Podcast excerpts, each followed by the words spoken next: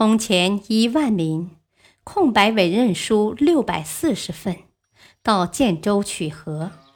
老弟公然不接受，皇帝受到刺激，变得更加乖张，特别妒恨本家子弟。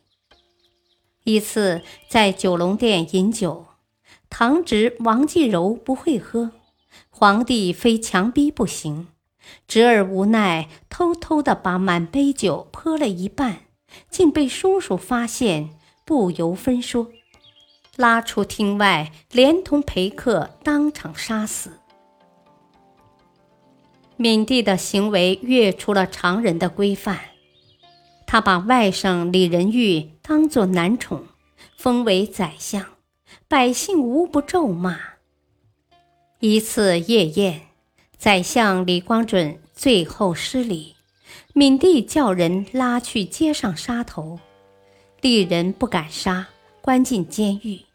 第二天早朝，宰相没来，闵帝问道：“啊，光准呢？怎么不来上朝啊？”原来他把昨晚的事早忘了。当天晚上继续喝酒，又把翰林学士周维岳关进监狱。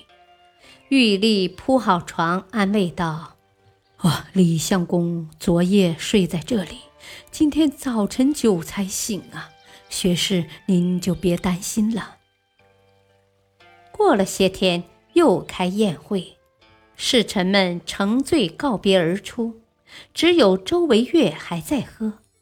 闵帝忽然问他：“啊，维岳啊，你个头这么小，肚皮怎会装得那样多的酒呢？”左右随口打趣：“哦哦，俗话说酒有别长，呃，不一定要个头大呀。”闵帝甚是诧异，叫人把学士拉下殿堂，要抛开肚腹看酒尝。又有人提醒他：“啊，杀死韦岳，可就没人敢陪陛下痛饮了。”闵帝连连称是，又招手叫他转来。皇帝是这样的昏庸，王延政还怕什么呢？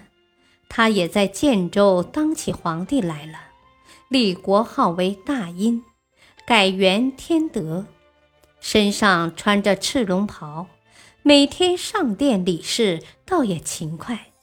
只是国境很小，又是山区，还要打仗，只得拼命征收税款，连鱼盐蔬果都得上税。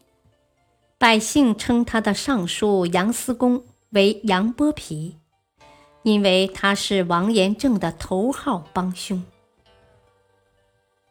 感谢收听，下期播讲少卿老院行不得，治国先须治心身。